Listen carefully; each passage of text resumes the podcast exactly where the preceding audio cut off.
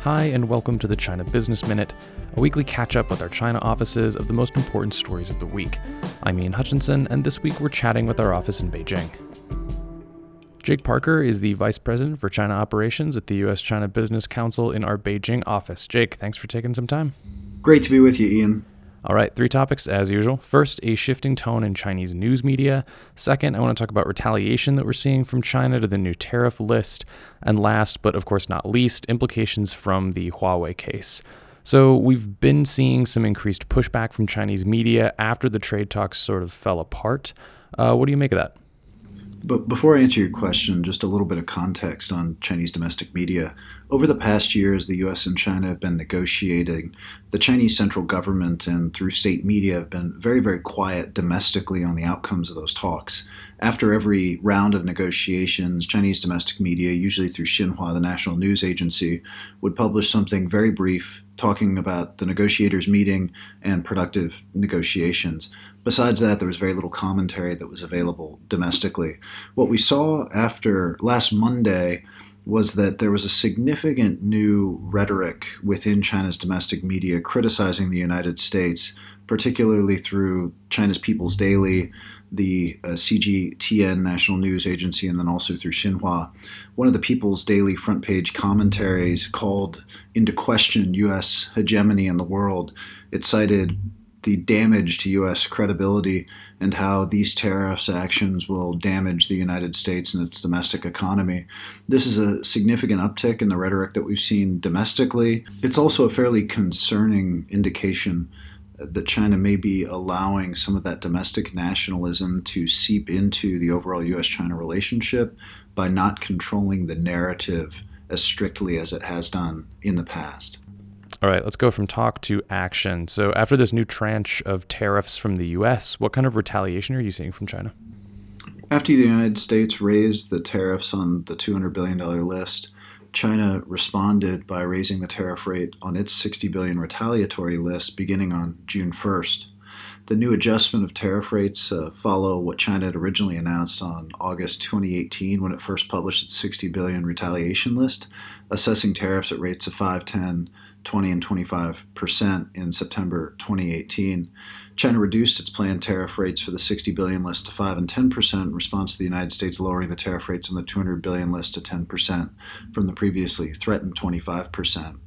At the same time that the Chinese government announced the tariff increase, they also announced a tariff exclusion process for those products uh, any company that's interested in applying for the tariff exclusion will be evaluated on one, the difficulty of obtaining alternative goods, two, the economic damage to the applicant, and three, any major structural impacts on any relevant industries from the tariff increase.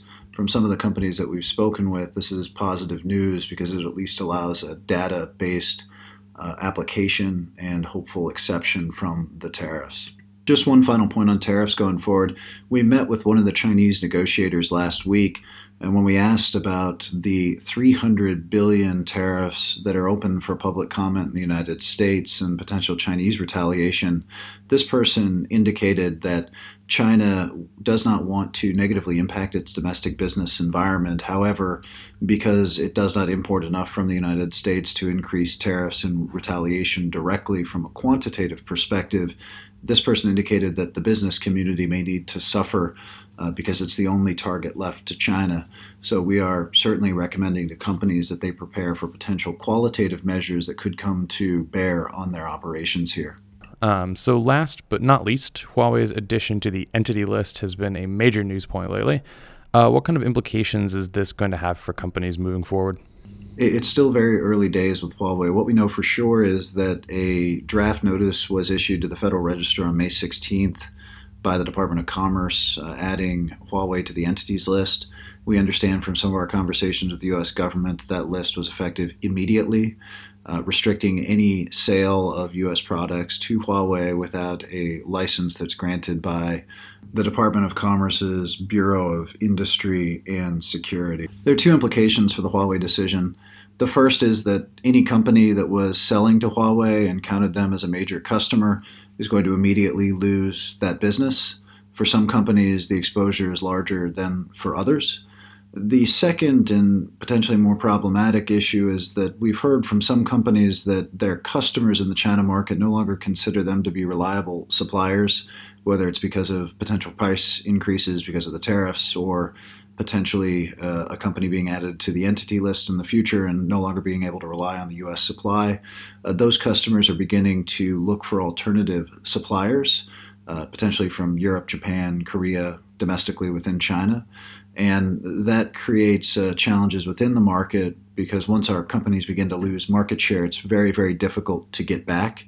And so this could have very significant business implications for American companies going forward as their Chinese consumers uh, move to select other companies' products.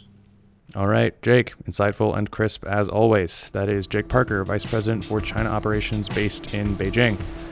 The China Business Minute is a production of the U.S. China Business Council, and you can learn more about our work on our website, uschina.org. Our music is by Broke for Free, and you can catch our latest episodes on Apple Podcasts, Spotify, Stitcher, or Google Podcasts. Uh, if you like the show, please do leave us a rating wherever you get your podcasts. Thanks for listening, and we will be back next week.